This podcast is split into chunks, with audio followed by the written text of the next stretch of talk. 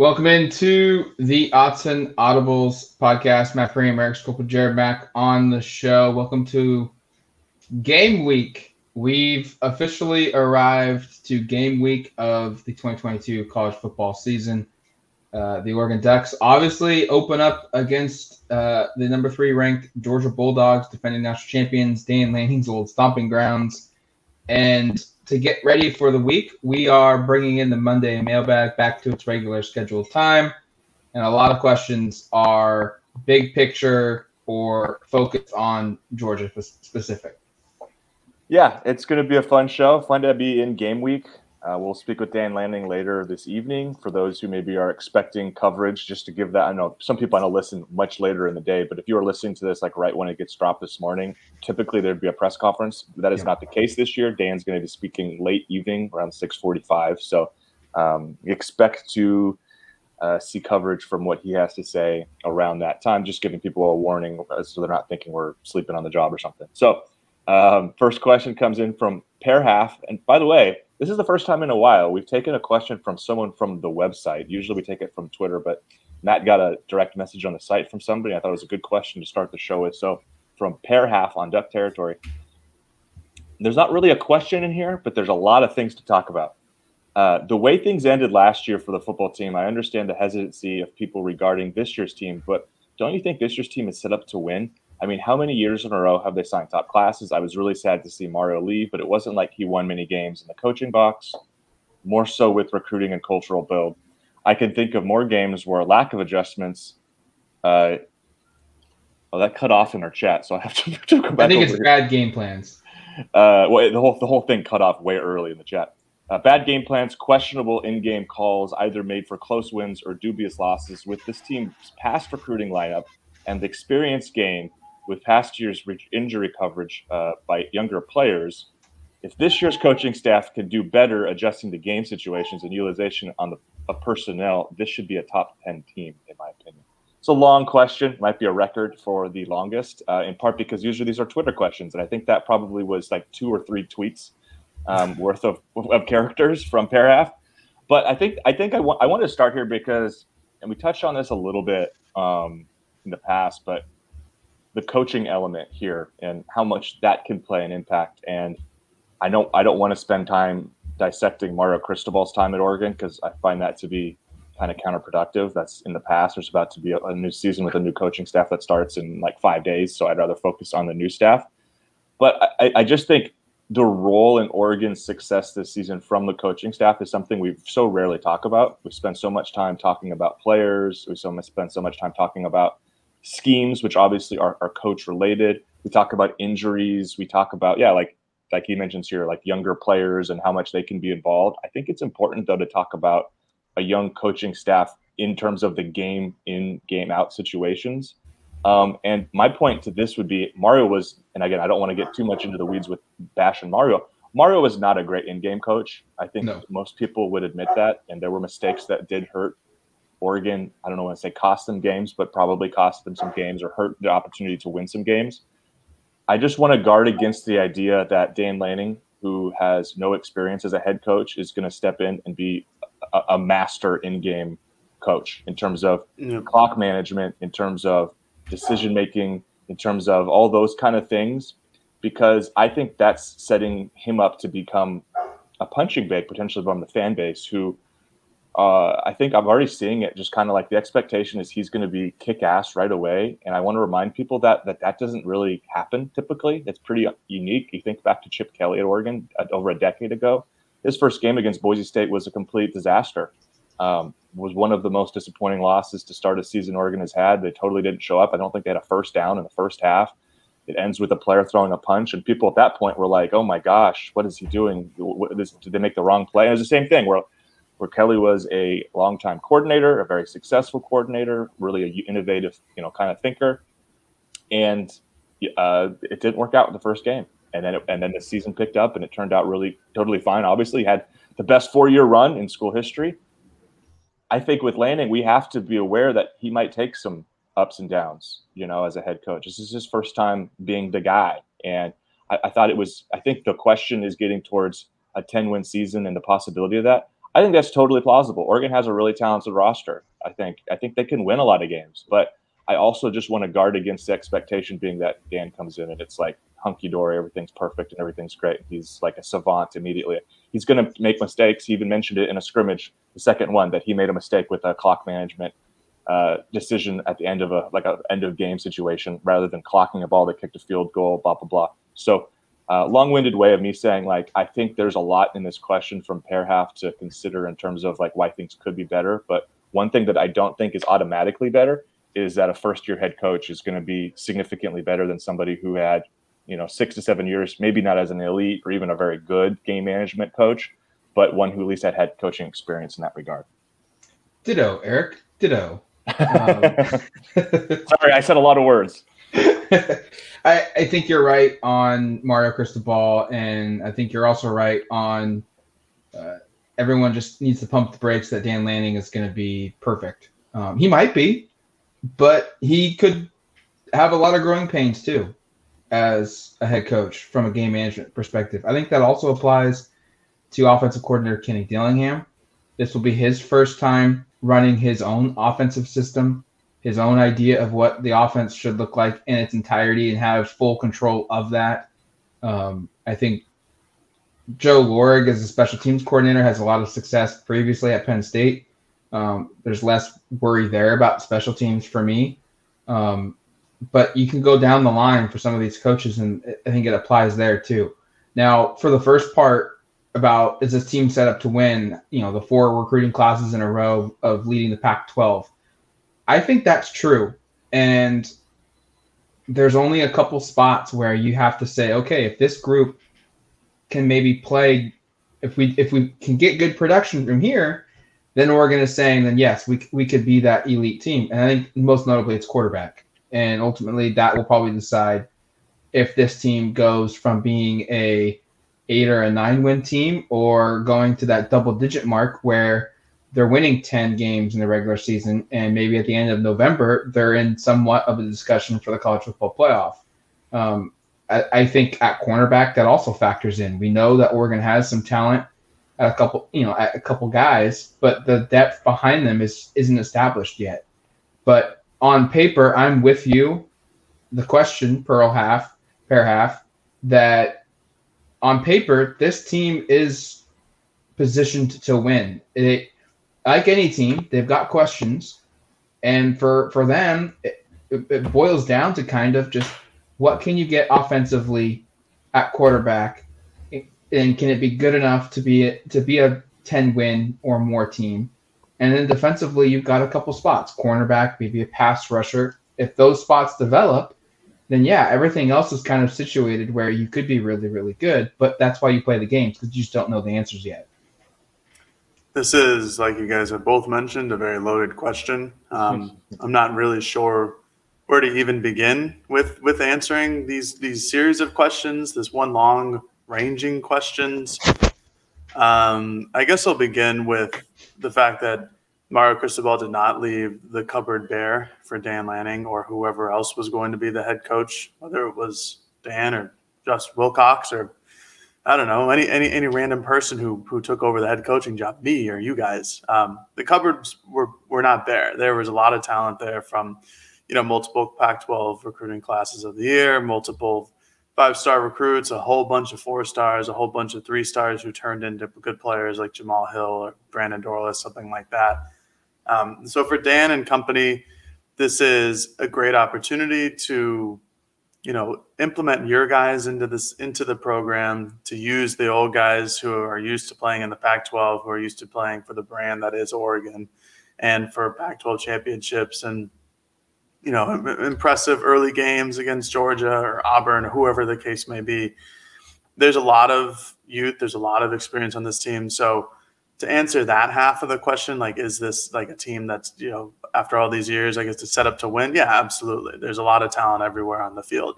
This is a team that I've seen, I mean, well, this is like the Twitterverse, but I've seen like anything more than two losses is unacceptable, which I find to be absolutely ridiculous. I think three losses is probably where Oregon ends up because we talked about that on last podcast. But um, you know, part of those three losses might be because of the Dan Lanning experience at head coach. And this was something that, you know, Oregon's head coaching, I agree with both of you that Mario Cristobal had his moments of strength and weakness. I'll put it like that. Um, you know, we could all point to specific examples, but I'll just keep it pretty pretty broad across the board here when I'm talking about this question. Um, and I don't necessarily think that those situations are going to change with Dan Lanning. I don't know where the situations are going to be bad. I don't know where the situations are going to be good. Maybe he's an excellent game manager, but is really bad in another department. Um, we don't know. I mean, it sounds like from just you know practices or the second scrimmage, he might be a bad game manager because of that one mess up with the field goal. But we don't know. This is why, like Matt said, this is why you play the game.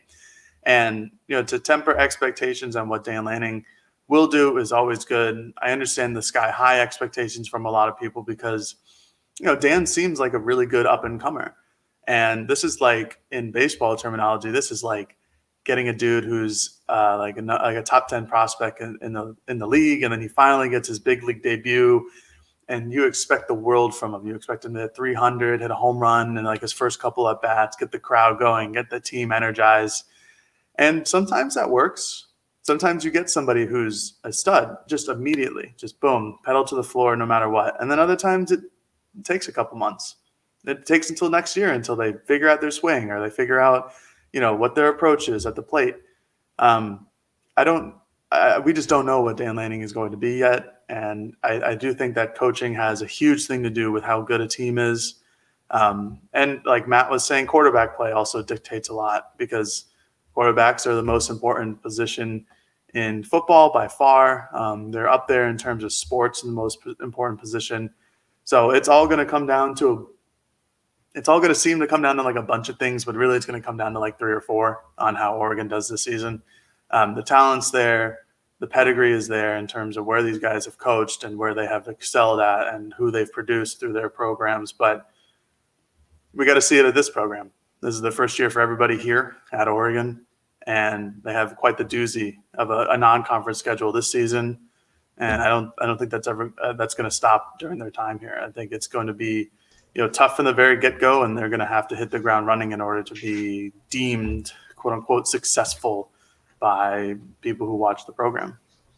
And, and I guess if we want to carry your baseball metaphor, we can even make that a little bit more close to the Oregon program and just think about five star football talent and just the ranging outcomes of, of that. Of like Kayvon Thibodeaux arrives here, all the expectations in the world, and he doesn't start until Gus Cumberlander gets hurt, and then obviously has a fantastic freshman season, but it took a little bit of time.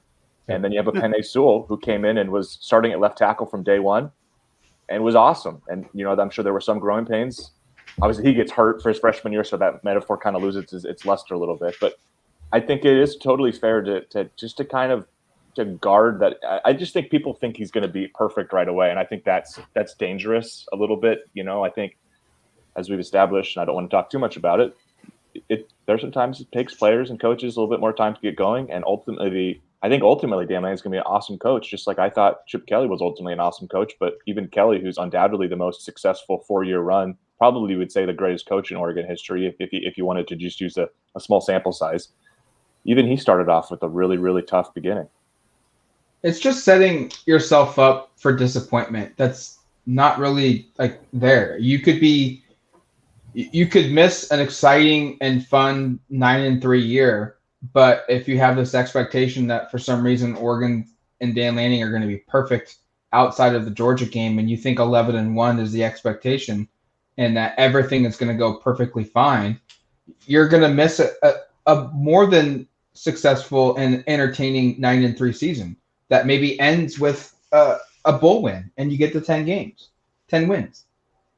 Yeah, no, I'm with you. I, I, think I think we've seen last couple of years it happen, especially last year's a year where I know it was frustrating because of how good it was at its highs, but I think even during those highs, there, I think we we shared in that too of being frustrated yeah. even when they were winning games. So something to monitor, something to kind of keep an eye on. We'll see how things play out. Maybe Dan will be just incredible right away, and, and all of this is going to sound silly in six weeks. I have no idea. Maybe, but we don't know. Yeah. All right. Second one from at Crisley one two three four five. I don't think that's a social security number. I think those are just the numbers uh, in order to start. Okay. Um, over under. The hot take, Eric. The hot, hot take. take. I think I cracked cracked his uh, Twitter handle. Over under. The past few seasons with Mario as coach, the offense hasn't been able to score more than about 35 points per game. Does this Oregon team average more or less than that this year? Uh, I did a little bit of research here just to kind of prepare for this. 35 points per game is actually kind of an interesting mark. Um, it's basically if you score over that, you're top 20 in scoring offense, basically over the course of the last five years. You go back further than that, and it's a little bit more team scoring just because offenses and the spread offense, you know, like Oregon was averaging like 48 points a game, like back in like 2012. But like for the most part, over the course of the last five, it feels like 35 is about 17th to 23rd in terms of scoring. Those type of teams get over that number. Or uh, the Pac-12 has two or three teams maybe per year reach 35 points per game. So I like that as a barometer to set this with because you're basically saying, will Oregon be one of the, you know, in the top 20% or so in the country in offense and top 20, 15 to 20, you know, top 20% basically in the Pac 12 in offense. And I think that's kind of an interesting discussion point um, just to kind of think about.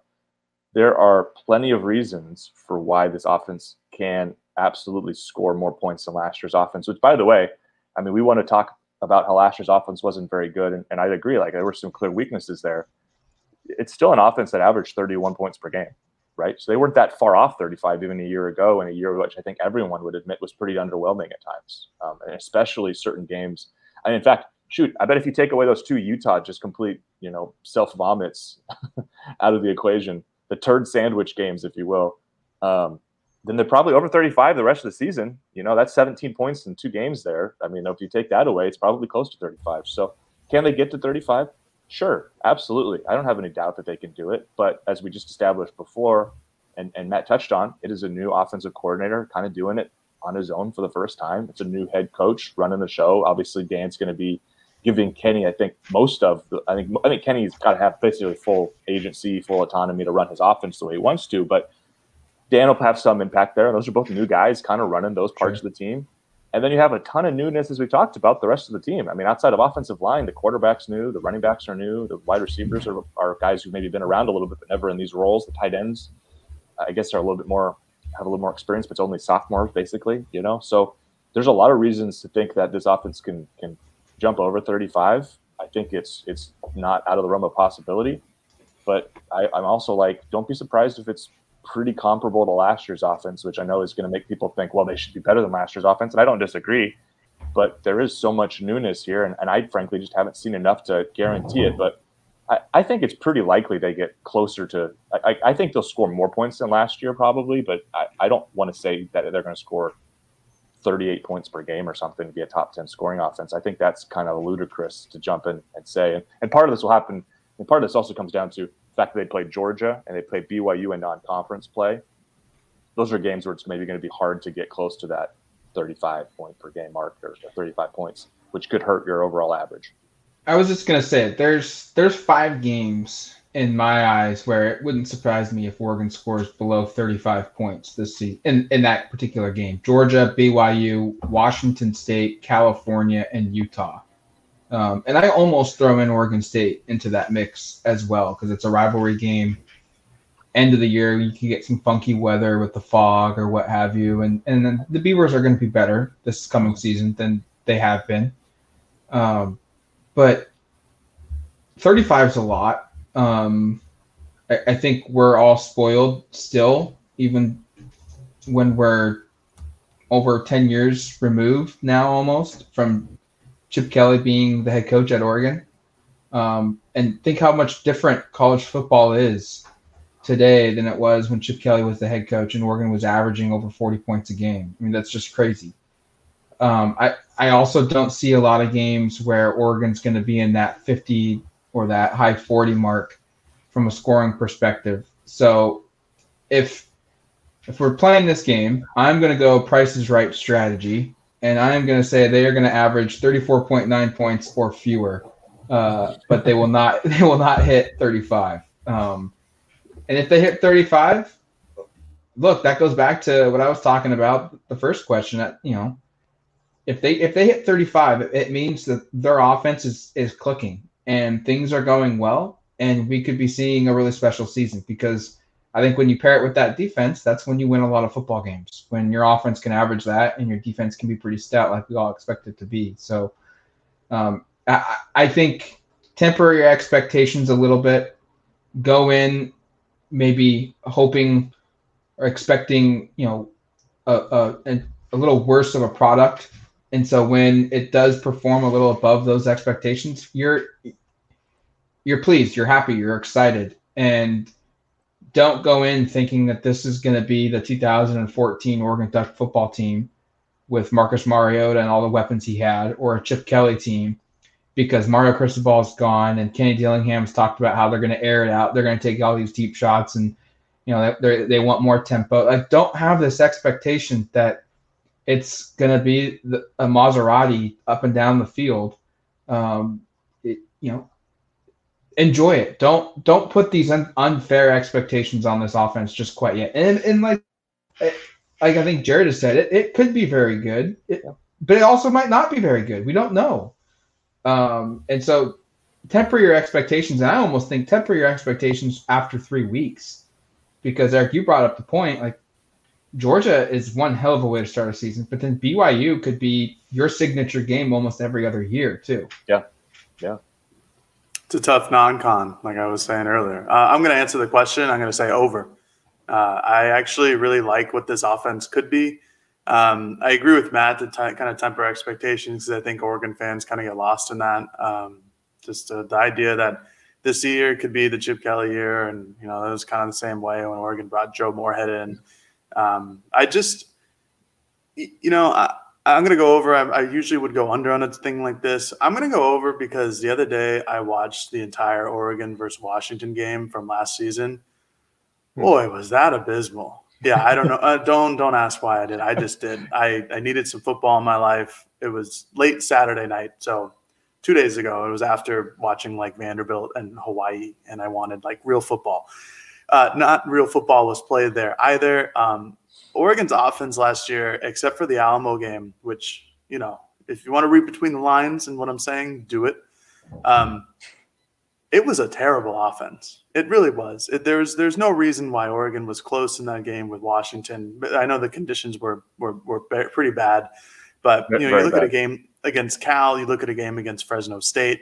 There were you look at Stanford there were a lot of opportunities where Oregon had this op- had the, had the talent level, had the exposure, had the ability to be a much better offense than what it actually was last year, and they never did it, and they never showcased what they could do. And I think you know it, it, the, I mean, just the the storyline that Oregon was hiding plays against Ohio State for Fresno State, that's already like that was already a massive red flag in my mind. And to me, I just feel like this offense has way more potential than last year's deal.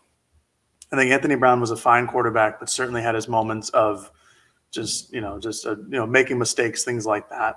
Um, he was doing well in the NFL preseason, so I'll give him the nod there. But I think this offense with with Bo Nix at the helm, who's already worked with Kenny Dillingham, who they already have a connection there. I understand both of those guys are new to Oregon, but they're not new to each other. They are not new in terms of having a relationship and understanding how the other person thinks.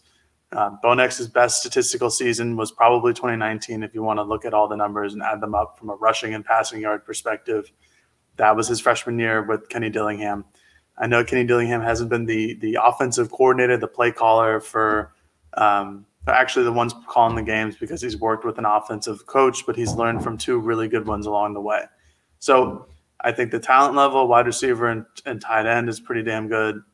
I think running backs are really good as well. There's a lot of guys there that they can use. And I think 35 points per game is very reachable. I think the only problem I could see is again this first game against Georgia where Oregon could score like three. And it could be like a 10 to 3 game like how Clemson and Georgia was to begin the season last year. I, I think well we'll get into predictions later this week, but you know, that's like in my in my eyes, I feel like that's the best way for Oregon to, to win this game is to make it really ugly and make it just a defensive stalemate. Just make it ten to three. And BYU is another good defense. Washington will still be good. Utah, blah blah blah. I just think the fact that Oregon's offense, as strugglesome as it was last season and not so much fun to watch, was still at that 32 point per game threshold, the 31 point per game threshold. I think just a few more few more things here and there in the offensive play calling can get them up to 35 points a game. I, I and it's going to be tough. I get that a top 20 offense, but I think the talent level on this roster is a top 20 offense. As long as guys who were four or high high four stars, four stars last season coming in as true freshmen, as long as they continue to live up to expectations and continue to do well like we've been seeing. But I don't know, maybe I'm too optimistic about how this offense will run next year. Two things before we go to break. Um, the Cal Stanford stuff, I thought more about those games, the offense. I just think we have to acknowledge that the play caller was in the hospital for those. And like, I think that those were really terrible outcomes. And we, we just absolutely obliterated Brown and the offense against Stanford. And obviously that was a really devastating loss, just the way it went down in general.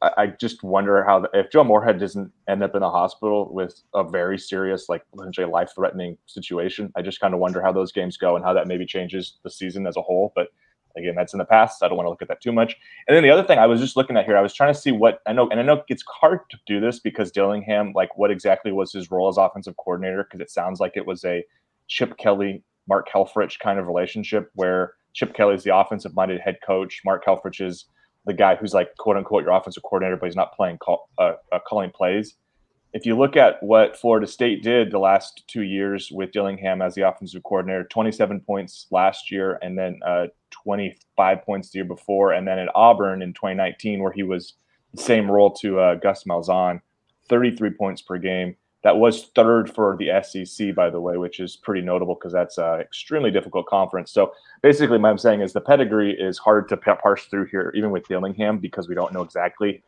how to value the, that information based, based upon role.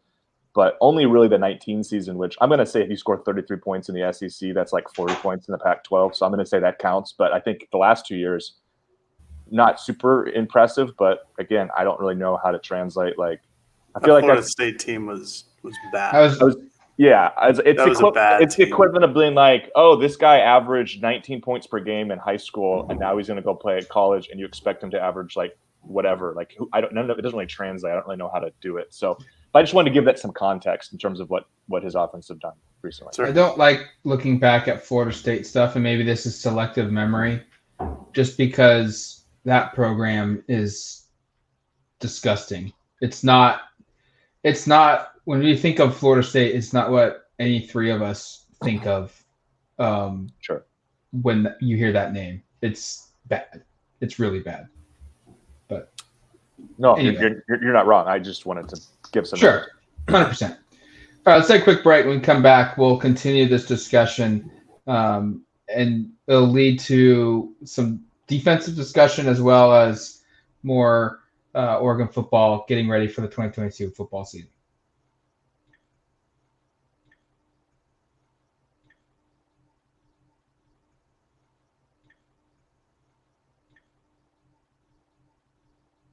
All right, welcome back to the Autzen Audibles podcast. Uh, a couple questions in, a couple more to go here on the mailbag. Thanks again, everyone, for sending in your questions each and every week. We really appreciate it.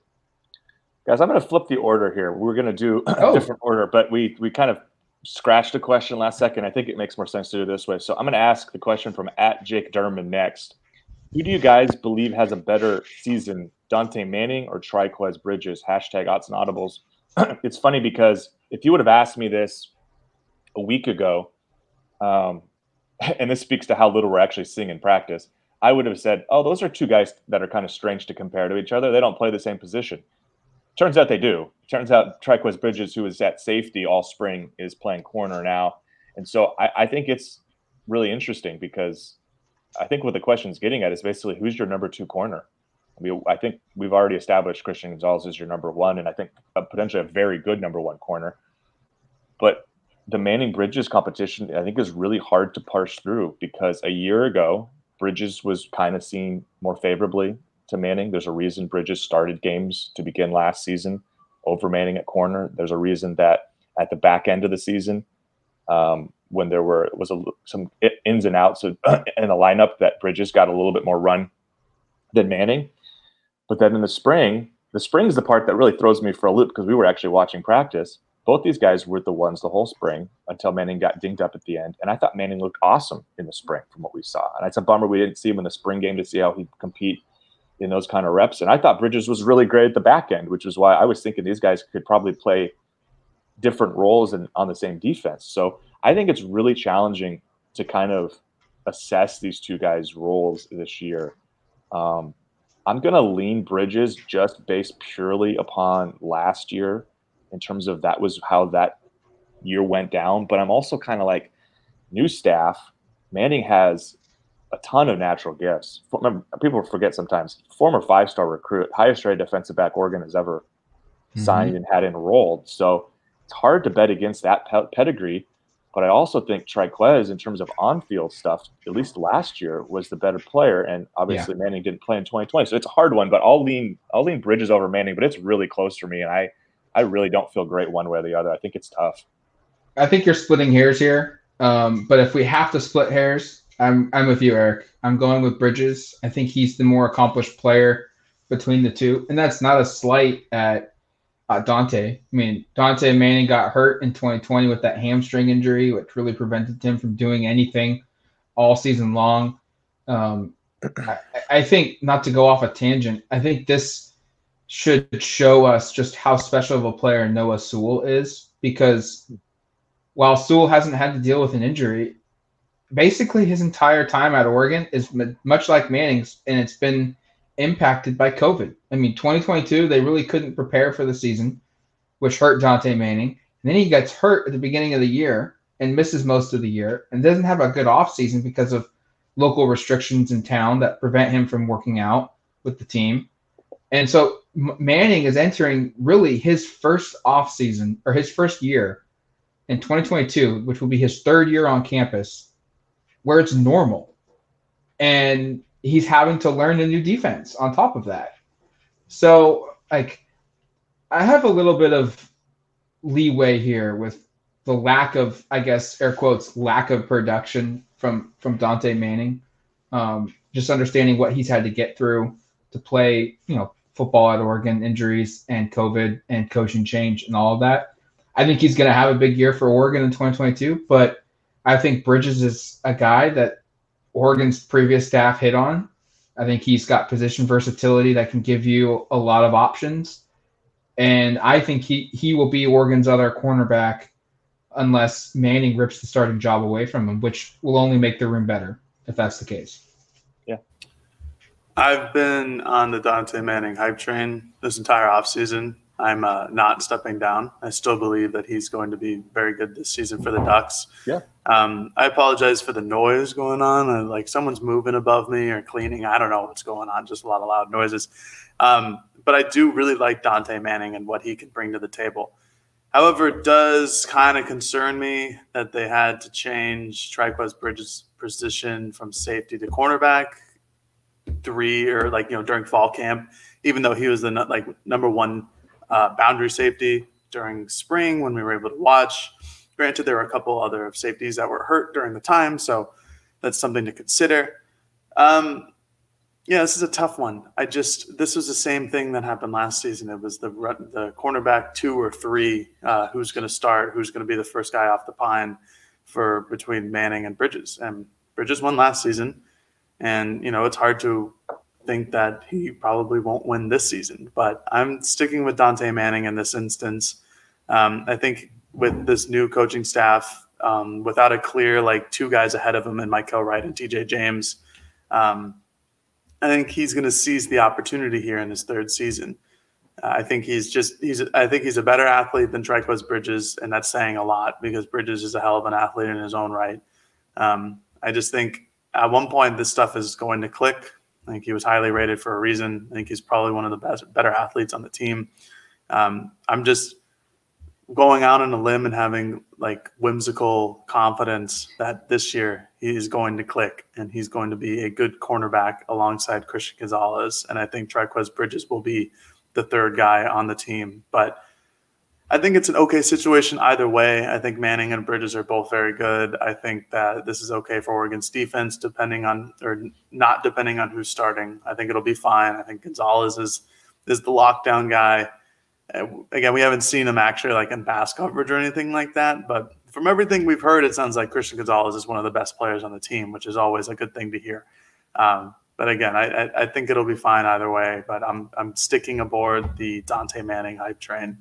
Um, don't don't plan on jumping off until something just you know lets up 17 touchdowns in three games or something like that. I don't know, but go Dontae.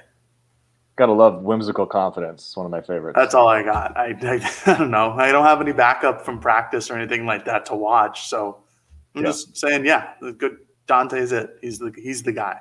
you know, and, and and I think just a quick tangent or a quick little couple thoughts before we get to the final question for the show. Um, you know, when we talked about corner in the spring, it was Gonzalez, Manning, everyone else, and now I feel like if we're looking at tiers, it's kind of shifted to Gonzalez, Manning, Bridges as a second tier, and now you've got all these young guys who we have just not seen.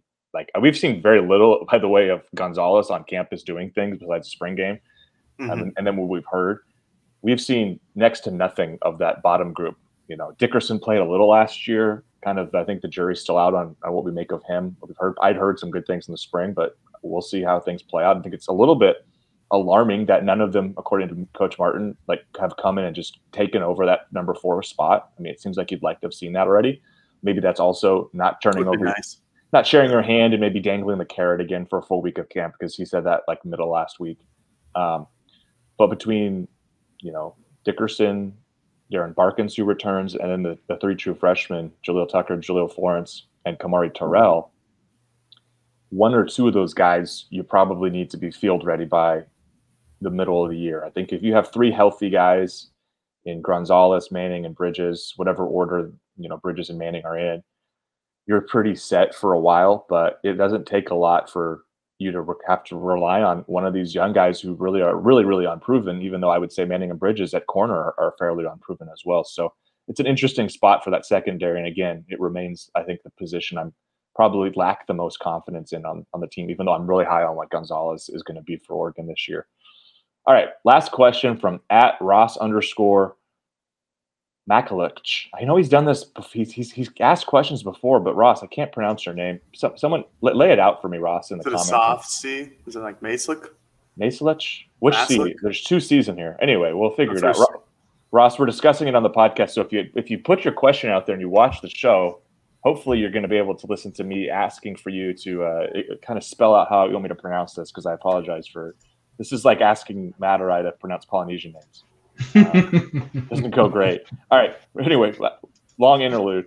Uh, from Ross, are you expecting a fake punt, onside kick, etc., to steal a possession or two from Georgia in week one?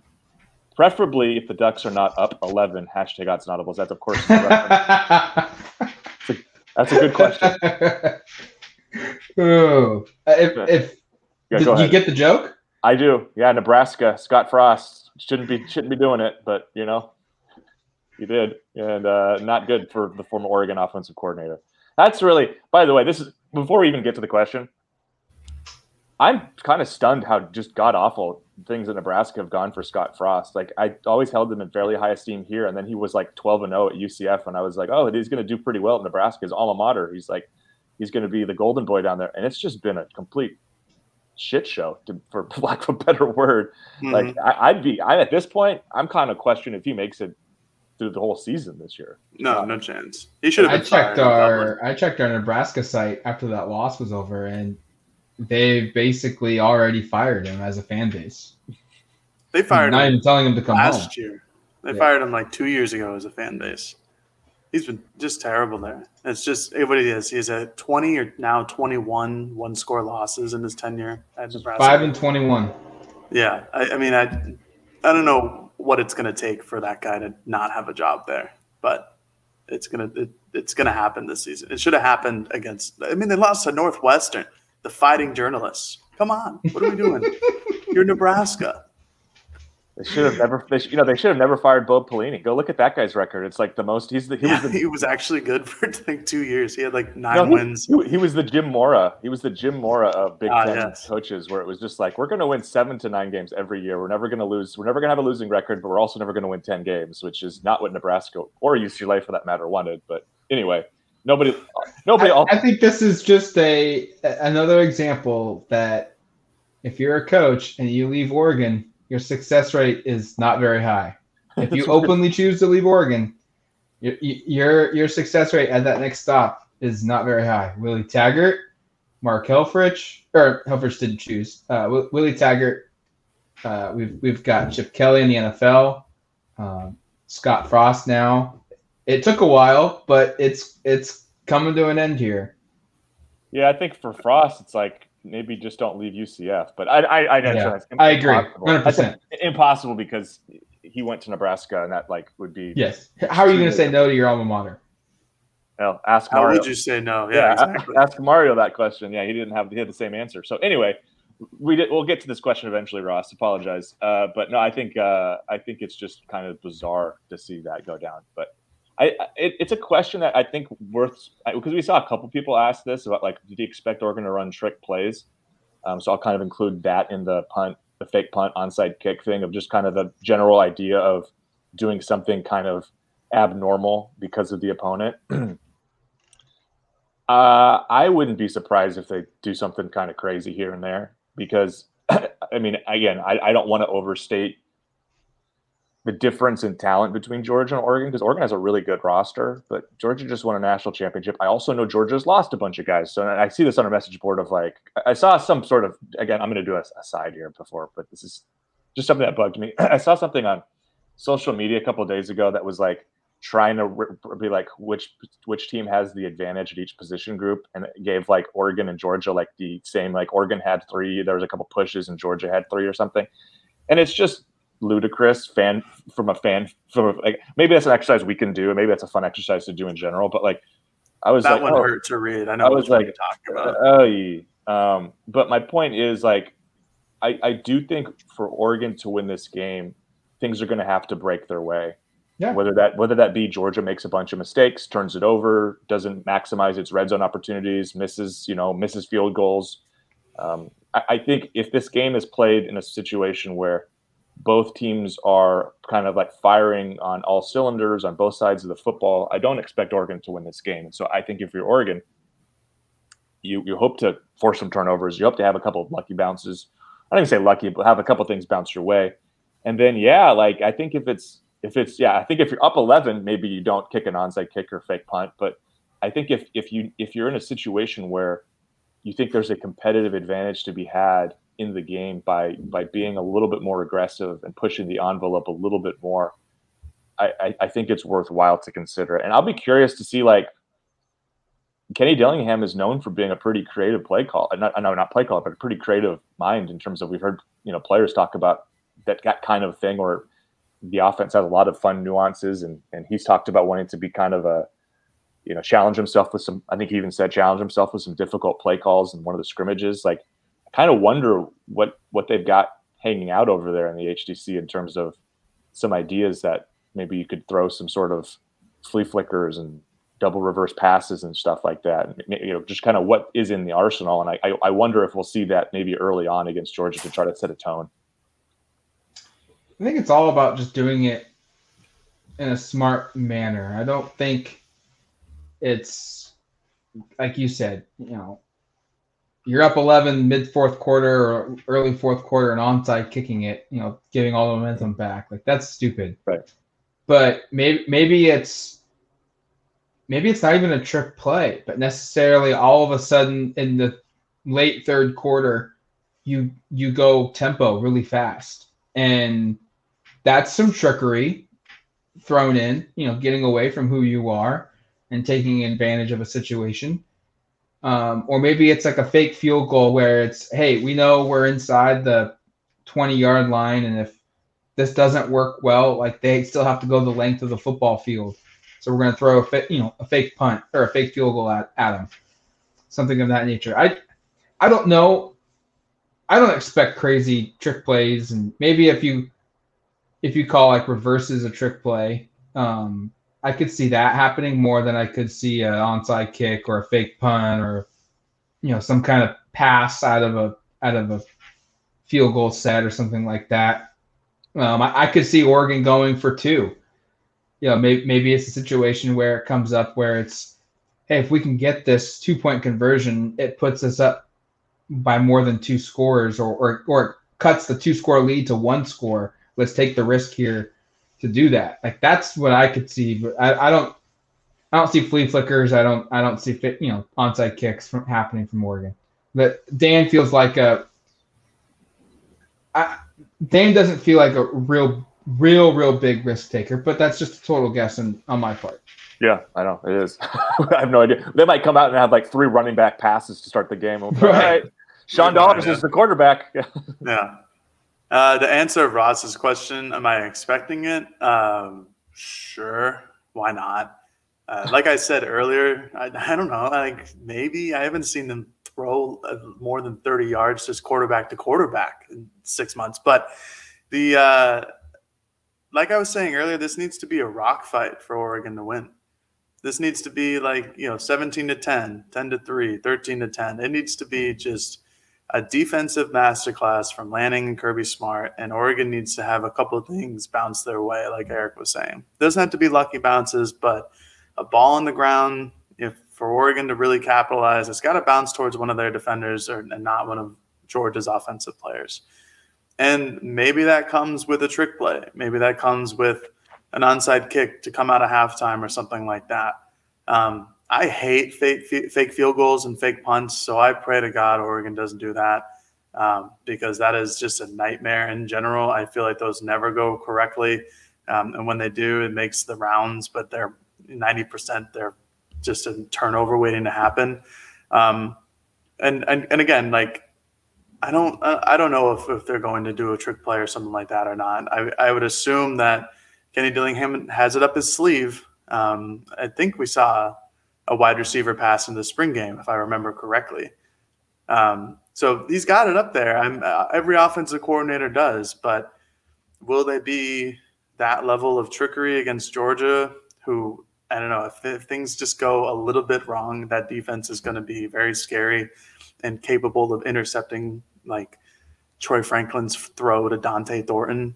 Um, I, I think it's going to be very specific where they pick their shots I think if it's going to be at any point, um, I could see them taking shots with like a wide receiver pass or something like that, like on first down, and just completely confuse the defense how they should. But I don't think they're going to get desperate to do it. I think they're going to try to attack and do it. I, I just think if they get down, they're going to go to what the, what their bread and butter is. And I don't know what their bread and butter is because we haven't seen it. But you know, like last year it was with with or with Mario, it was just we're going to run the ball right up the middle and going to say you guys try and stop us. Um, for whatever Oregon's bread and butter is this season, if Oregon gets down to Georgia early, I don't think a trick play is coming. I think they, their their opportunity to do so has already stopped. Um, I think it'll happen early to try to get a lead and try to get some momentum because they're going to need it in Atlanta. Okay, I have a one last thing, and it's a trivia question. It's a trivia question that I came stumbled upon yesterday pretty organically. Do you know who the Hatfield in the Hatfield Dowling complex? What whose last name that is? Yes. No. Who's, who's that? Uh, it is Penny wife, uh, Penny Knight's mom. It's it's Phil Knight's mom. Phil Knight's mom. I, I just was a little surprised because I thought that was a Tinker Hatfield thing, but no, the, the Hatfield Dowling complex. This is just a random trivia question. Is named after Phil's mom, Lota Hatfield, and Penny's mom, Dorothy Dowling. So there you go. We talked Thanks, about that Eric. on the car ride up uh, to Portland yesterday in my family car as we were taking a drive north.